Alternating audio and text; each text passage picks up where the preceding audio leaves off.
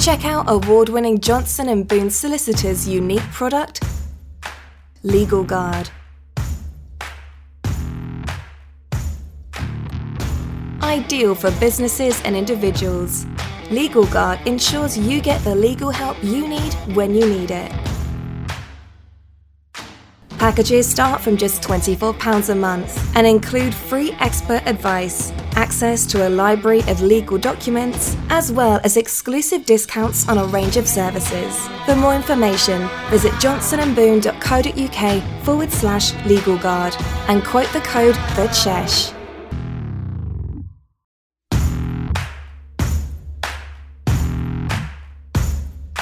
You're listening to Johnson and Boone Solicitors podcast exclusively on the Pod Station.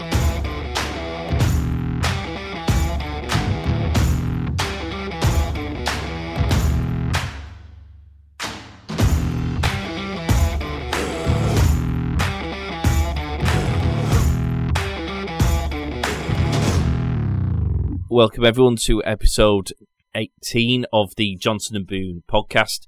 My name is Mark. I'm your host. Joining me again as a podcast aficionado is the Johnson out of Johnson and Boone. It's Chris Johnson. How you doing, Chris? Hi, Mark. Good to see you. How are you? I'm not too bad at all. Not too bad at all. Uh, now, what topics will we uh, be covering today, then, Chris? Um, we're, covering redundancy. Um, I could speak um, for quite a long time on different aspects of redundancy, but it's a general overview of redundancy. Um, and obviously, there'll be different circumstances for different people in, in the workplace. But tonight, I'm just going to give you um, an overview of redundancy um, and some questions that maybe people would like to know answers to. and hopefully, that if you've got any further questions that are more specific to them, then obviously they can contact us direct after the podcast. Uh, if this is the first time you've tuned in uh, to one of these episodes, uh, this is episode 18, so there are 17 other episodes that you can check out. What we try and do is each episode we cover a topic within the field of expertise of the team at Johnson and Boone to help guide you through some problems, identify any issues you might not have realized, offer some advice that might help you to either deal with the situation yourself or get some advice when you need it most and hopefully save yourself some money by dealing with things at the right and most efficient time possible. Now, if you want to check out any of those previous episodes, you can go to johnsonandboone.co.uk. There's a podcast tab where you can find all the previous episodes. Uh, you can also find links to all of the major podcast platforms where if you subscribe, uh, which is for free, uh, you can actually get the uh, latest episode download automatically onto whatever device it is that you normally use without even having to think about it. You can also listen to all of the episodes on the Johnson and Boone mobile app, which is free to download both on Apple and Android app stores. And there's actually a whole host of other functions that you can find on that mobile device, which is well worth checking out, believe you me. So, Chris, uh, I guess we should start with probably the most basic of questions, which is what is redundancy? Because, of course, at this moment in time, we are coming out of the, the lockdown for the COVID 19 pandemic. And by that, I mean most, pretty much all businesses, bar a few exceptions, are now able to open up. And everyone is trying to get going again after having suffered some pretty hefty financial uh, consequences. And unfortunately, redundancy is something that is certainly more frequent at the minute. So, I suppose the, the, the first question is what is redundancy? Why might people find themselves in a situation where this is a topic of conversation that they need to know about?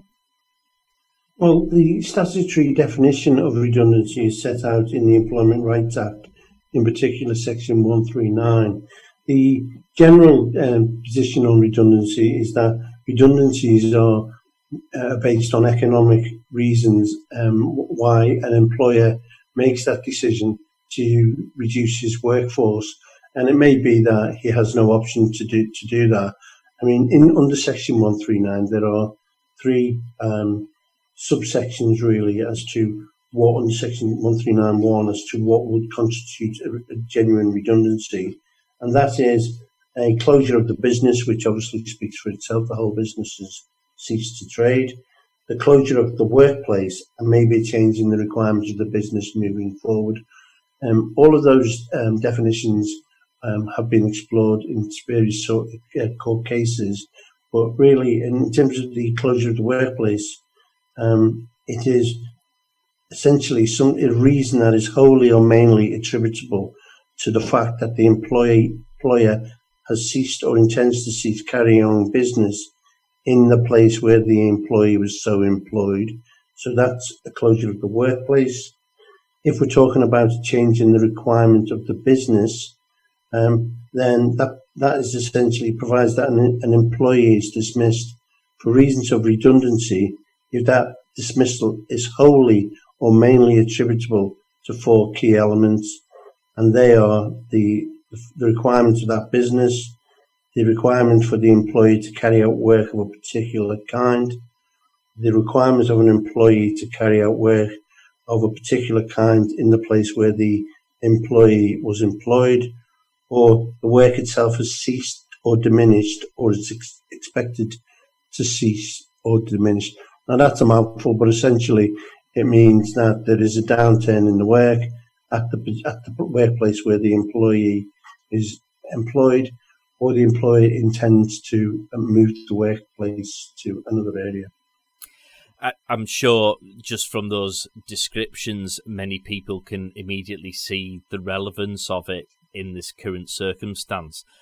Uh, how would you know whether or not you are up for redundancy? What what's sort of the first notification that you get to let you know that it's either on the table or being considered? Well, employees are basically have to follow a. There is guidance as to what they should follow in relation to um, operating a fair process to let people know. So there should be, first of all, there should be some consultation in relation to the employer being uh, possibly suitable uh, or their job is, is, is possibly up for re, uh, to be made redundant. And so there should be consultation with the employee as to um, the duty. So it's really a duty to consult. Um, and that means that they should consult with them face to face and go through a various process to ensure that the the selection process of the redundancy of the of the uh, employee is fair um, so there is a certain method which is set out. There used to be a statutory um, role in terms of what roles you had to follow before you could actually make somebody redundant. It's now based more on guidance of ACAS, um, and the, but, but there is still a duty to consult um, with the employer and the employee to seek to find a way in which a redundancy can be a fair process. So the the first time that you are likely to find out is that your employer will let you know through a, a notice and and and a, a process will then be put in place where it'll be explained to you so that you can understand what's happening and why it's happening. Yeah, I mean, first of all, the, the there has to be a, reasonable belief that the dismissal um, was required.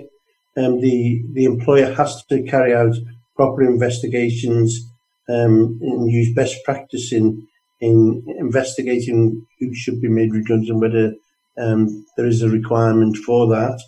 Um, they should advise, they should arrange to meet the um, employee and tell them that the job may be potentially at risk, explain the, the reasons why the company are looking to go down that route, um, provide the employee with reasonable notice ahead of the meeting to allow them time to prepare, uh, and also consider any um, points that the employee may wish to raise in, in relation to actually, you know, if there's anything, other jobs that they may be able to do, or any consideration of other uh, positions in, within the whole workplace that may be appropriate that they could apply for. So they have to get, they have to give them, explain to them why they're seeking to, to actually, there is a downturn in the business there's a change in the workplace, and they have to listen to what the employee has to say before they go through their own matrix of of a selection. Um, but first of all, there is a duty to consult with the uh, employee on those matters. There is no duty for any employees under workforces under 20, but it's best practice to do so. Uh, so, if you're an employer, and let's start with the employer side of things. Um, if you're an employer, what where do you start from this? I mean, uh, do you need to get some advice from somebody like yourself to to understand whether or not you meet the criteria to be able to introduce a redundancy process, and then perhaps get guidance on how to implement that process throughout? Um, or is it something that should be abundantly obvious and you just crack on with it? Well, people think it's abundantly obvious, but it's not because lots of people make the wrong choice in terms of, and, the, and that ultimately ends up in potentially employers facing an unfair dismissal claim.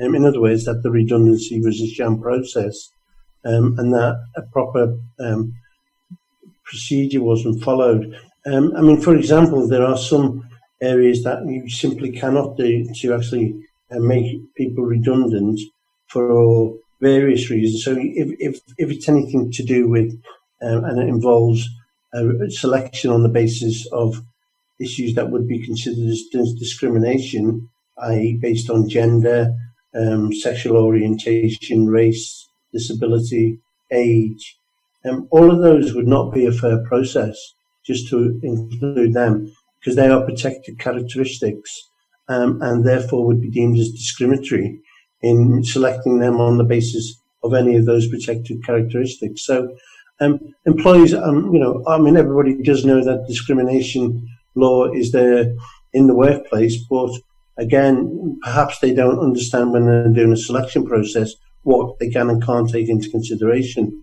Um, so they have to decide uh, on their own system of how they're going to do that. But certainly they can't go down that route and make people redundant just because they have a protected characteristic. Uh, you mentioned before that employers with less than 20 employees don't necessarily have to follow that process, but I guess you've actually, when, when you say it's worth doing it for best practices. I guess that's the, the, the reasons you've just given there an exact reason for why you should do it anyway. Because of course, if it's ever perceived that uh, you have got rid of somebody um, for something that might fall into one of those discriminatory areas, uh, you're going to land yourself in a whole heap of trouble, aren't you? Whereas if you follow the process in the same formulaic way that you would do if you had more than 20 employees, you're going to avoid that sort of obstacle.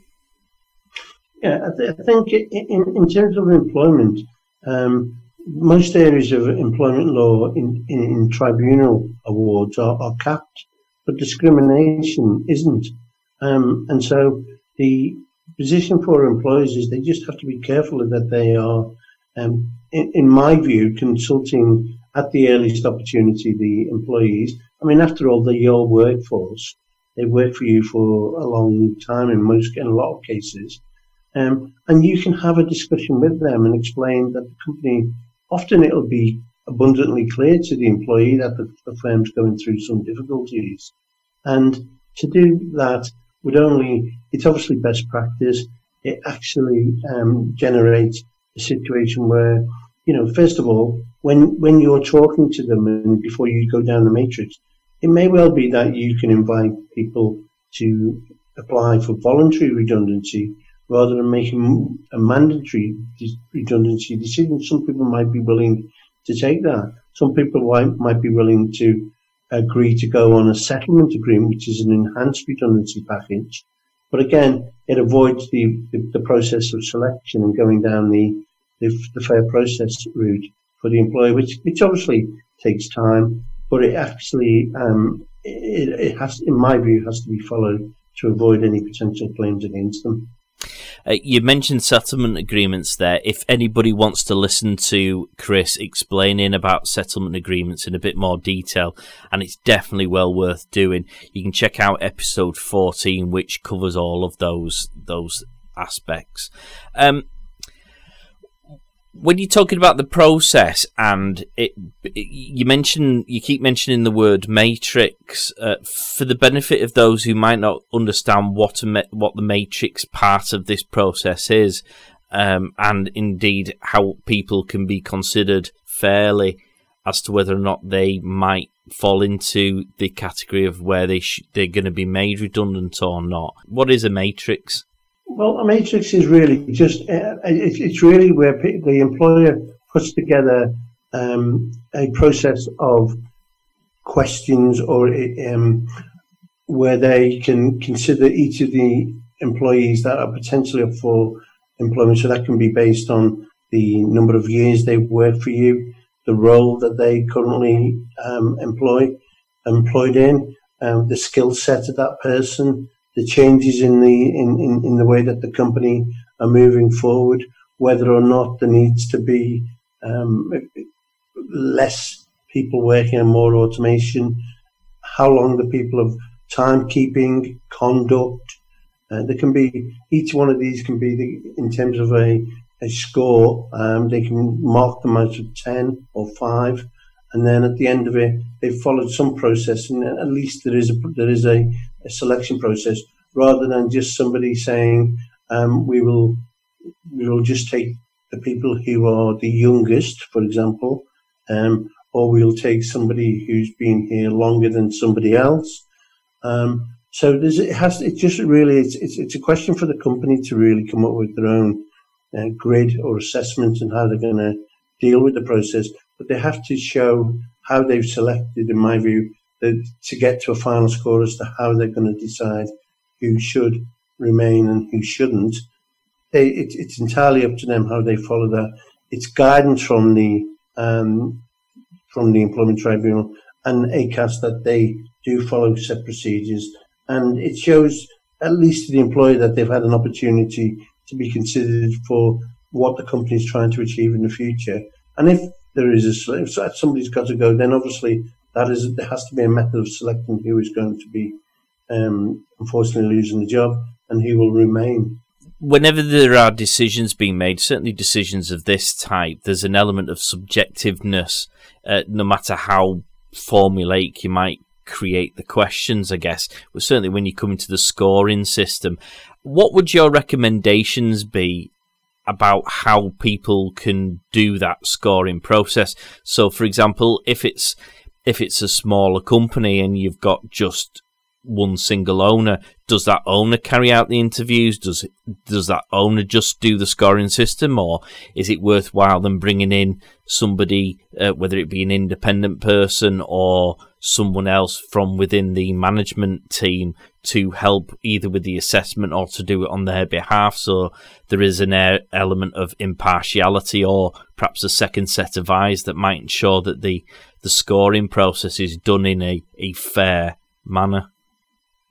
Well, I mean, if if, the, if each employer must be compared with their comparator, um, and merely just having a detailed criterion for redundant sele- selection is insufficient. So there has to be um, some scope for a fair selection process to take place. Now, in, in terms of how they do that, in practice, it will be the employer who has to draw up, they'll have experience of working with these people. They'll understand what the role for the new, for the company moves forward is going to be. But ultimately, um, it's it's how they uh, approach that. If it was just the employee of their own, they could employ an outside consultant to undertake that process if they wanted to do the selection process. But often that doesn't happen because already the company's in, in difficulties. And so they, they just have to show that um, they've, they've compared the person who, or each person against the comparator. They've considered the roles that those people who are potentially going to lose the jobs do. They have to consider is there any um, other opportunities available? Are they able to move them? Do they have the skill set to be moved into another area? Is there, in fact, any other role available in the company? Is it just simply that they haven't got enough work? Um, and that, that particular function of that particular department is unfortunately one that doesn't require five people. Now it requires two or it requires three. Um, so you have to compare the people within the role and take in all of the different factors and then to, to make your decision on that.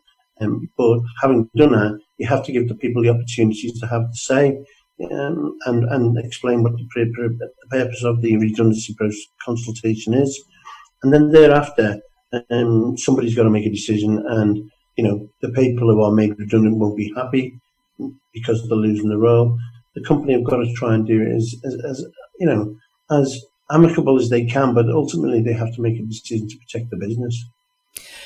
We've sort of looked at it from an employer perspective so far. From from an employee perspective, at what stage in this process should they be perhaps looking to get some advice or guidance from the likes of, of Johnson and Boone? Is it when they first get given a notice to say that there's going to be a redundancy process and they're going to be part and parcel of it? Is it is it when they know they're going to be made redundant? Uh, what, what, what should they be doing? In reality, law firms are not involved in the process at all until the people are made redundant. And often, um, the only time that you are actually involved in that selection process is at the end when somebody comes to you and say, I was made redundant. I don't think uh, the process was correct. I think I was made redundant for a different reason to the three reasons set out in one, uh, section 139. They won't say it in that sense, but they'll say it in the sense of, I don't believe there's a, gen- it's a genuine redundancy situation. And I don't, and I believe that I was unfairly targeted um, for for selection, and that in fact that role still exists. That role is, um, and it was just a reason to actually r- remove me from the process. It's a very difficult dis- dis- decision for an employee to then take an employer to, to an employment tribunal because number one, it's they're in a situation where they've actually been made redundant and so they're going to be very short on or limited in terms of funds. And number two, they, it has to be some clear evidence that what they're saying um, can be can be backed up. Now, if the employer has just made decisions not consulted, not had discussions with them, and simply removed them from the job, then that would be, um, rather than a redundancy situation, would be an argument to say, actually, the person was unfairly dismissed, um, and then we go down that it's not a fair, potentially fair reason for dismissal. You've just simply dismissed them, um, and therefore you haven't gone through the correct procedure, and so therefore we'd be looking at an unfair dismissal claim in those circumstances. But in reality, um, you know, the, the employer um, will make the decision. The employee will attend a couple of hearings or a couple of meetings, and then the decision will be given to them. And at that point, they'll be given notice of when their uh, termination of their employment happens. Um, they are entitled to um, statutory levels of notice period, um, and that's when they will often, if they have got concerns, come to see us and maybe raise issues then. But it is it is a fact of life that in these times people will be made redundant. Of course, if if you listen to episode fourteen about settlement agreements, you'll also know that quite often you will need legal advice on the settlement agreement if if that's the option that's chosen during the redundancy process. Um, what sort of rules do employees need to abide by during a, a redundancy process uh, to make sure that they're not they don't prejudice their position? I guess is is what I'm trying to say.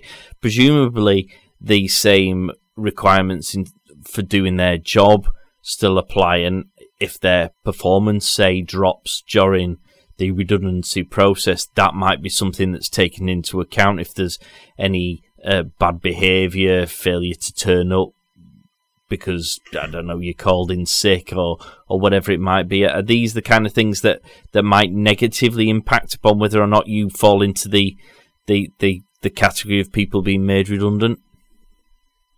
Well, I think the decision's already been made. Obviously, if somebody's working, they they they they tend to be given a date to when they when the when the employment will cease whilst you're employed, you're under an employment contract, which is a common law contract. um, and you obviously have to abide by the conditions of your employment. In in the event, sometimes people will give um, people uh, more generous terms than the statutory redundancy, which is one week's notice for each year you've worked, up to a maximum of 12 years. So that's t- t- so 12 weeks um, notice period. Sometimes in other contracts, the, the contractual term is more generous than that. Some people will be able to um, have notice in lieu and work, and so they'll just give them a date but pay them the notice period. But but ultimately, um, you know, if you're on a contract, you you are still obliged to comply with the contract up until the termination date. And, and obviously, in, in, in, at that point, you're entitled to receive your notice period. But if you if, if before they've made a decision on who they're going to make redundant, if they are still considering who to choose for that redundancy period, is it something that people need to bear in mind that that if they don't perform as well, if if if they're not acting properly, if they're causing problems, if they're basically being a bad employee, um, they might be increasing their chances of being the person who's chosen to be made redundant by virtue of the fact that the point system might actually include poor performance, bad attendance, late coming, that kind of thing. Yeah, I mean uh, that's that that's that's a given. That in in in relation to when you have a workforce, you want a workforce that is um, obviously is cooperative. There is um, a harmonious relationship with you uh, and your staff. If somebody's creating difficulties or causing difficulties, then like in any workplace situation, it's a disciplinary matter. Um, and if people are subject to disciplinaries or, or warnings or failing to turn up or late consistently, all of these are factors that when when people are looking to select who they want to keep, they will be taken into consideration. The, what's actually in this in the selection process might vary from company to company, but in, in every case, um,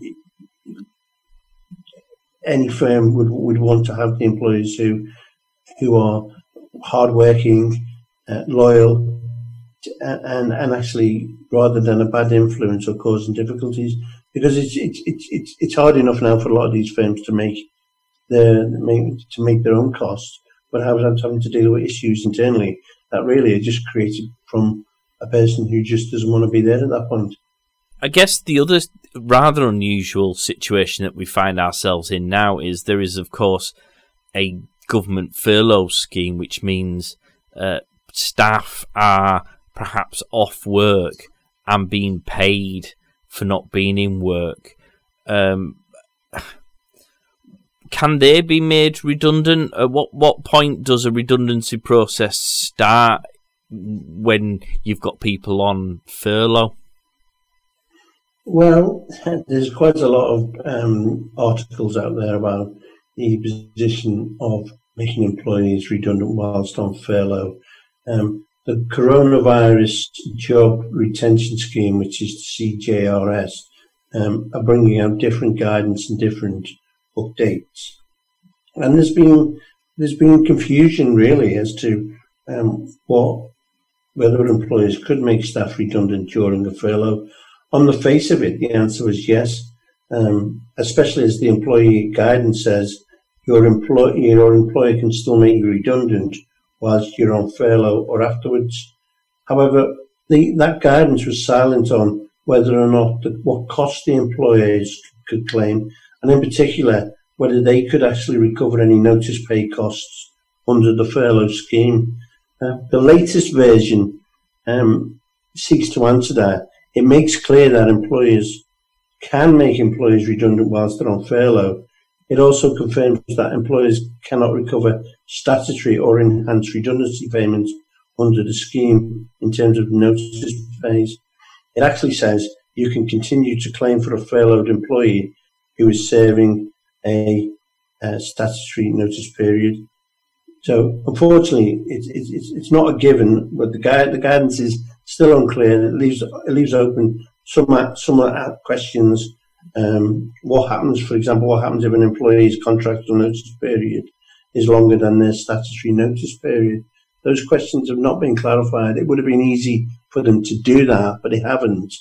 Um, so um, hopefully, as these, as as we all know in in all of the updates we're getting, there are arguments and uh, that's been sort of uh, information has been given to us at different points, and so the guidance changes even in employment law as to what that position is.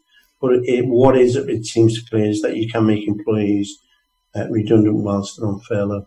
So, from an employer's perspective, it's definitely worth getting some advice on this because, of course, the furlough scheme was initially designed to try and stop redundancies from happening, wasn't it? It was to to give some support to businesses to keep staff on. So, I guess the the, the two the two um, principles are kind of at loggerheads, aren't they? The furlough schemes to avoid redundancies, but if redundancies are going to happen, the furlough scheme probably isn't going to be the first thing that the government want to be used to to cover the costs of those sorts of things.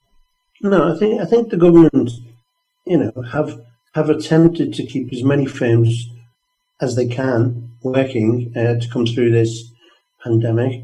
Um, it, there's been obviously issues for some companies who, who are unable to get assistance and therefore the business unfortunately may cease to trade. There'll be some who've fallen through the through the gaps. But the governments have, have ultimately tried to, to, to, protect jobs as far as they can. Um, what's important that sometimes it can't, it, it, just simply can't, the company can't f- function any further than without making some reductions.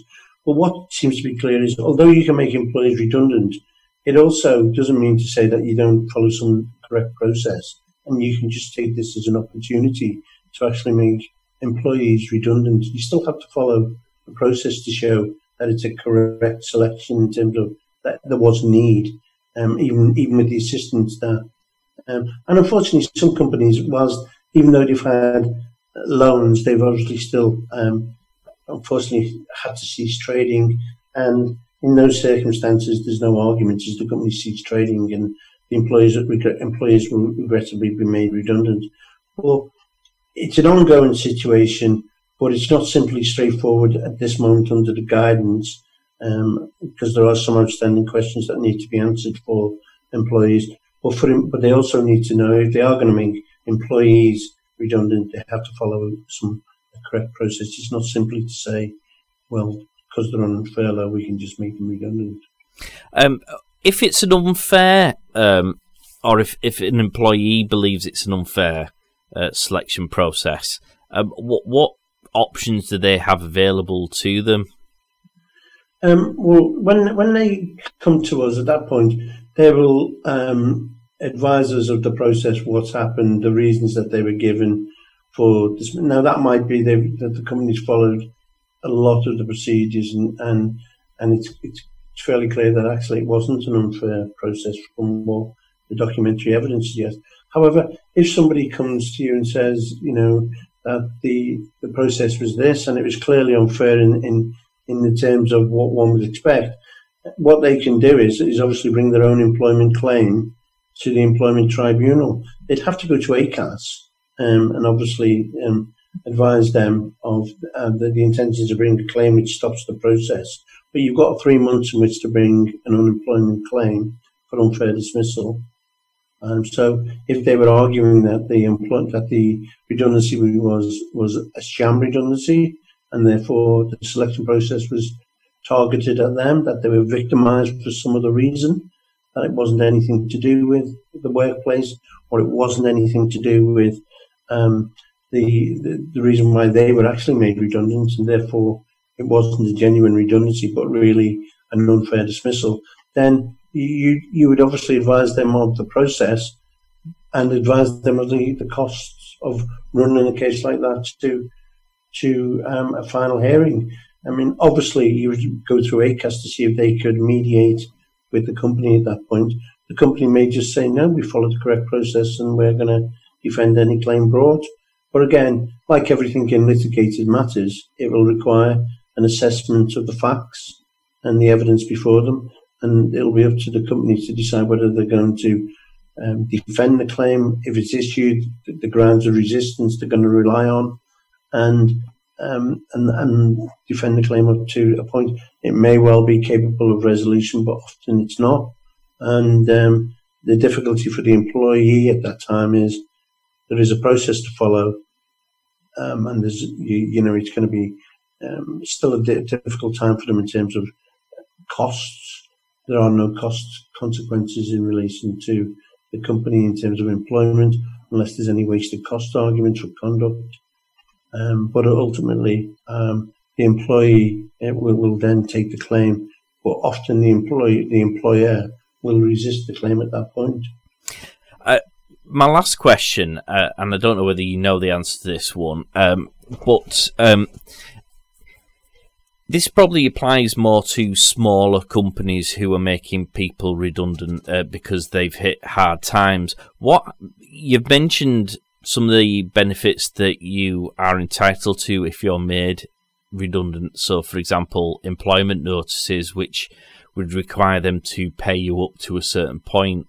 Um, what happens if that business doesn't have the money? It's hit such hard financial times, it can't afford to pay those redundancy sums. What what happens then? Is there is there a government scheme that they can claim through to get that money, or do they essentially lose out? No, I mean, there's people are made redundant. They're entitled to a statutory um, statutory payment. So um, the maximum amount of statutory redundant payment is um, from April this year, sixteen thousand pounds the, there is a redundancy payment, a maximum of £538 a week. If it depends on your age as to what money you're entitled to. So if you're aged under 22, it's half a week's pay. Um, if you're aged between 22 and 41, it's one week's pay each year that you've been there. And if you're entitled to four, um, over 41 plus, you're entitled to one and a half weeks' pay. And they are protected in terms of um, you can receive them as, as a payment from the government if, if, if the company aren't able to pay them. So there is a scheme that can kick in if your employers actually end up having to shut the doors because there is no money in the pot that they quite literally yeah, can't pay. There's, there's a government scheme to, to, to, to to protect people who are in that situation. Um, and you will still, just because the company cease to, to trade doesn't mean that you will not get redundancy, you will. Um, and again, it, it, depends on how long you've been with them, what your age is, and um, how long how long you know you've been in, in that situation. So if you, if it's it's capped, as I said, if you've been there, it's capped even if you've been there more than twelve years you'll still only get 12 week 12 weeks um, notice period if which is may not seem fair but it, has to be like in every scheme there was a cap on it and would they come to Johnson and Boone to get that sort of help and guidance, or is there somewhere else they go if if they needed to use I, that? I mean, if it's just applying for the redundancy payment, I think it's fairly. There's lots of advice online how to do that. Um, I don't think I'd pay a solicitor to to, pursue my redundancy well, statutory rights. But I mean, they'd really come to us in the case of if they believe that actually I shouldn't be in this situation and I've been made redundant, you know, under what they what they deem as false pretenses at the time, and it may well be that that's correct. So we'd, we'd be happy to help people in, in those circumstances. But ultimately, just if, if it's simply the company's gone down and there's lots of help out there to so how they make the claim for redundancy. We'll stick a link in the show notes for people who might want to find that scheme. Uh, just to help you out. So, have you covered everything there, Chris, on redundancy? As we say every week, it's always just a cursory touch on these topics. You couldn't go into any great detail on these things. We just don't have the time, and quite frankly, it's everybody's circumstances are quite often that different um, if you do need some help and assistance, then one assumes you just encourage them to get in touch with you guys. Yeah, I think as I say, as we said at the start, there are there's always in, in, in every case um, there's always different circumstances.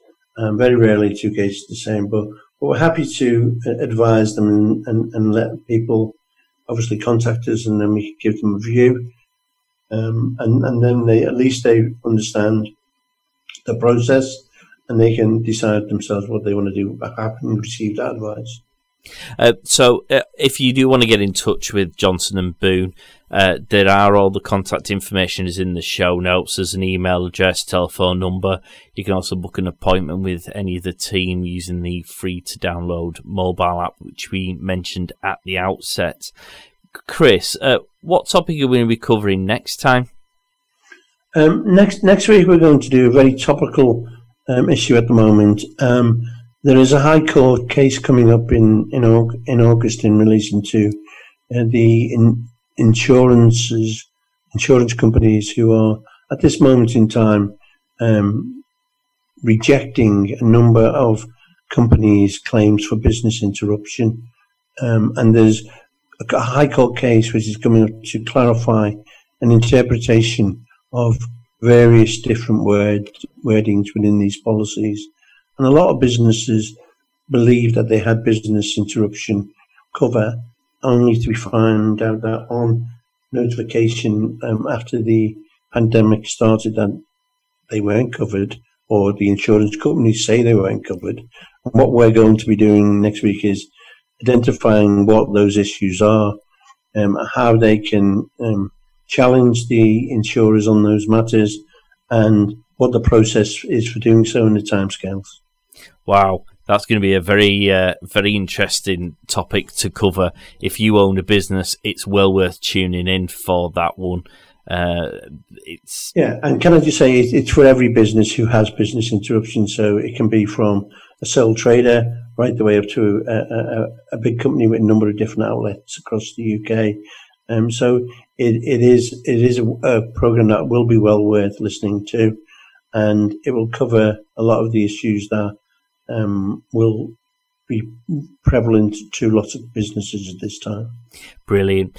Well, hopefully we've uh, answered some questions for you guys on the topic of redundancy. If we've missed anything out, if we've raised any new questions, then send us an email to info at johnsonandboone.co.uk. Chris will be only too happy to answer whatever it is. And as we mentioned at the outset, if you have any topics that you would particularly like us to touch upon, uh, then let us know using those same details. Chris, thank you very much for joining us today. It's uh, it's been another interesting episode.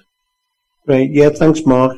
Um, hopefully, we'll see you again next week to do the next the next instalment. I look forward to it. We'll catch you then, mate. See you now. Cheers, thank you. Thanks. Get social at Johnson and Boone on Instagram, Facebook, and Twitter.